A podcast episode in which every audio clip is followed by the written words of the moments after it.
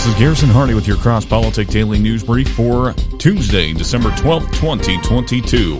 I hope you all had a good weekend with you and yours. Now let's get you caught up on the news. But before we do that, it's Christmas. Join our club. During December, the first 75 people to upgrade or join our gold or platinum club membership will get our 32 ounce Kodiak Christmas water bottle and a free subscription to our Fight Laugh Feast magazine. Now that's some value. By joining the Fight Laugh Feast army, not only will you be aiding in our fight to take down secular and legacy media, but you'll also get access to content placed in our club portal, such as past shows, all of our conference talks, and exclusive content for club members that you won't be able to find anywhere else. Lastly, you'll also get discounts for our conferences. So, we don't have big money of woke media, and so our club members are crucial in this fight. So join the movement, join our army, and you can sign up now at fightlaughfeast.com. Again, that's fightlaughfeast.com. Our friends at Red Balloon can attest to this. U.S. worker productivity has tanked this year. What gives? American workers aren't getting nearly as much done this year as they used to. U.S. labor productivity plunged first quarter in the largest decline since 1947, then dropped by the highest annual amount on record in the second in the second, according to the Bureau of Labor Statistics. The third quarter data indicates year-over-year output saw three consecutive declines for the first time since 1982. So, what's going on? One expert says there are several factors contributing to the drop in productivity, and the problem is likely to persist for some time.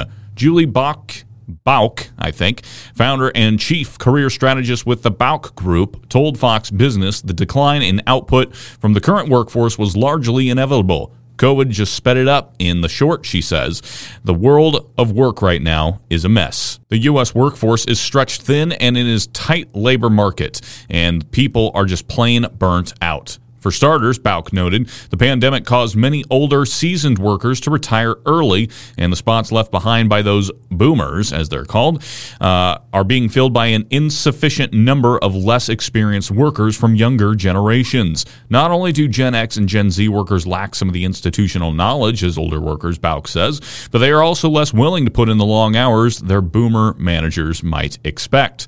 At the same time, the older workers that remain now tend to be less willing to sacrifice sacrifice their health or family time to take on loads of extra work.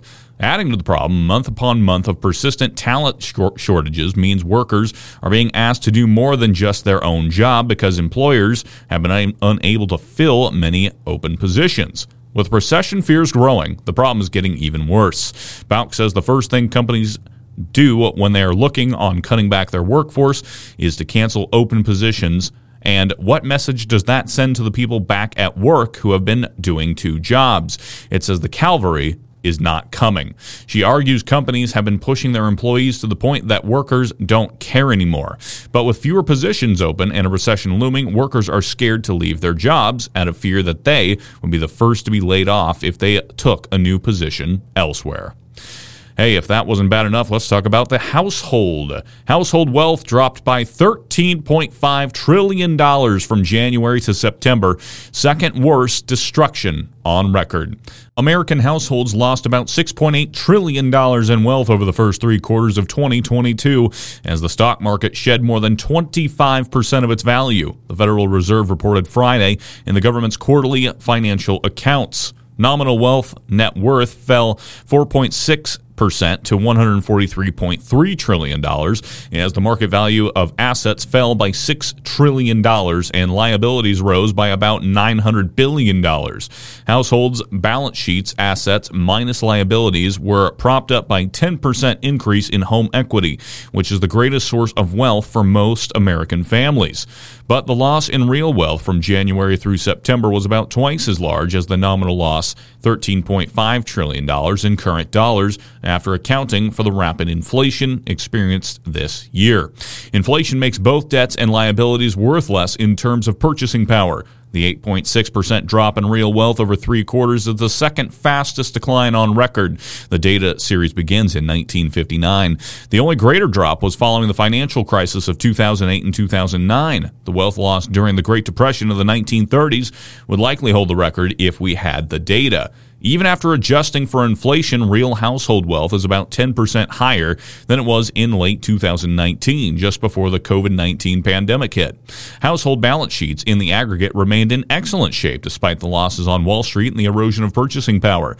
Wealth as a share of annual disposable after tax personal income slipped slightly to 769%, not far off the record 825% in the first quarter of the year. At $18.8 trillion, liabilities were just 103% of annual disposable incomes, far below the peak of 136% seen in 2008, just as the housing bubble burst in real terms, liabilities are lower today than they were back then, despite the much larger economy. Homeowners, in particular, were in good shape financially as September ended, with the equity in their houses rising to a near record 70.5% of market value from a record low of 46% in 2012. But if home prices continue to fall as they have done in the past several months, homeowners, much without eh, without much exposure, rather, to the stock market will begin to feel poorer. What will happen to home prices as mortgage rates rise is a major unknown facing policymakers and homeowners alike. Warning signs are also flashing as household debt has awakened. Like Rip Van Winkle after a 10 year nap following a decade of no growth in debt in inflation adjusted terms, real household debt grew at a 4.3% annual rate in the third quarter, the fastest growth since 2007. Moving on, disgraced Loudoun County School Superintendent indicted for cover up in student rape case inquiry. Documents unsealed on Monday have revealed that a special grand jury in Loudoun County, Virginia, has indicted former superintendent of schools Scott Ziegler for his role in the handling of student sexual assault cases in the county's schools. According to Loudoun Now, the jury has issued four indictments against two Loudoun County public school officials, with the indictments being unsealed on Monday by a county judge. Ziegler has been indicted on one count of false publication, one count of prohibited conduct, and one count of penalizing an employee for a court appearance, all of which are misdemeanors. Public Information Officer Wade Byard was indicted on one count of felony perjury, which reportedly carries a maximum sentence of up to 12 months in jail and a fine of up to $2,500. Special grand jury, which was assembled in April by the Office of the Attorney General's office to investigate the handling of the two sexual assaults carried out by the same student at two separate schools in 2021, released the report last week regarding the investigation investigation.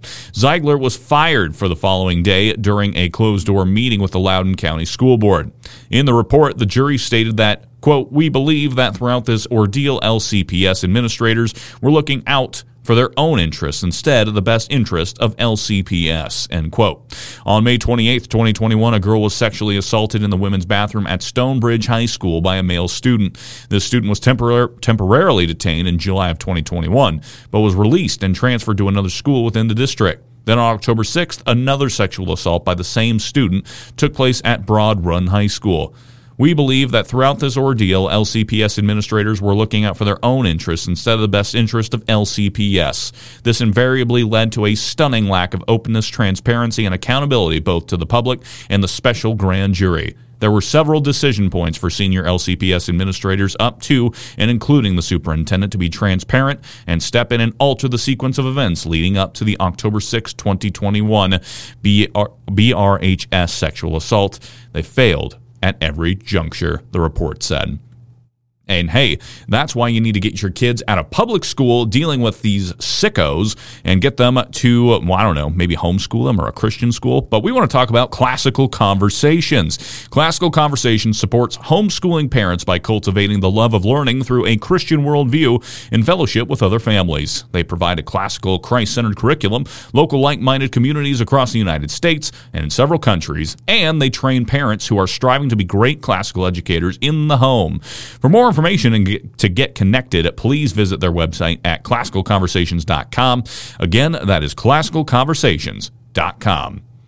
Now, how about a story close to home? Here in Moscow, the University of Idaho settles Christian students' lawsuit. Three Christian students and a faculty member have settled a lawsuit against the University of Idaho that acted to limit their freedom of religious speech. The lawsuit filed by the Alliance Defending Freedom, ADF, attorneys in April blamed university officials for targeting the students' First Amendment rights by punishing them for their religious speech. The university had issued no contact orders on students Peter Perlot, Perlot, if I'm messing these pronunciation ups, my apologies, Peter Perlot, Marks Miller, and Ryan Alexander, who are members of the university's Christian Legal Society, or the CLS chapter, as well as CLS faculty advisor Professor Richard Seamon.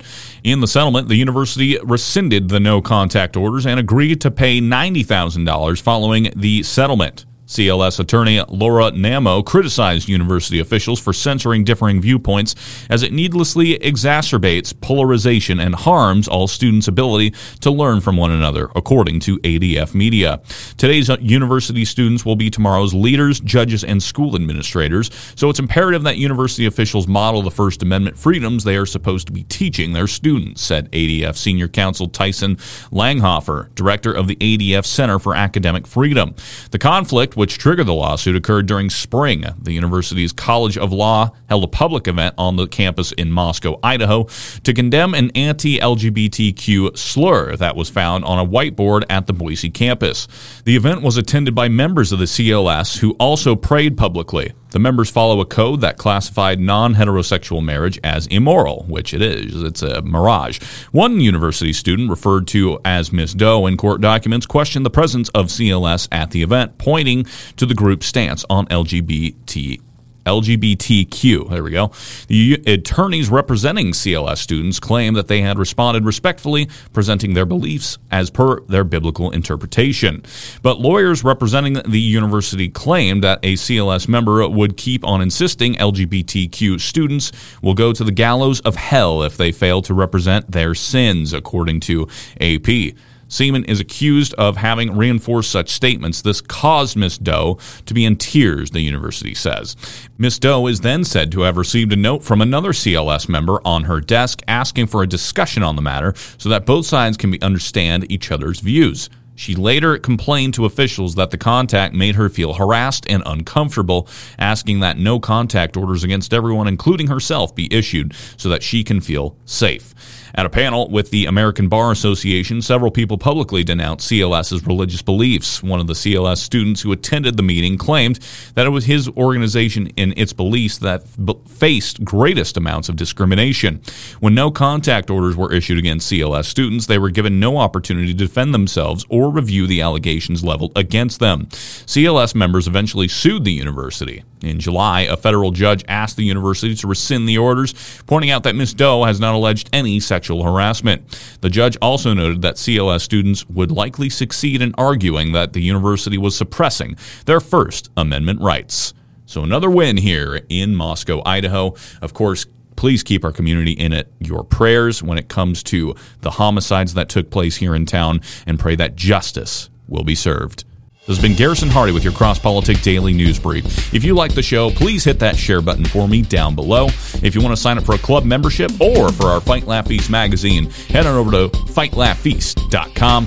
And as always, if you want to email me a news story, if you want to ask about our future conferences, or if you want to talk about corporate partnership with Cross Politic, you know what to do. Email me at garrison at fightlaughfeast.com. For Cross Politic News, I'm Garrison Hardy. Have a great day, and Lord bless.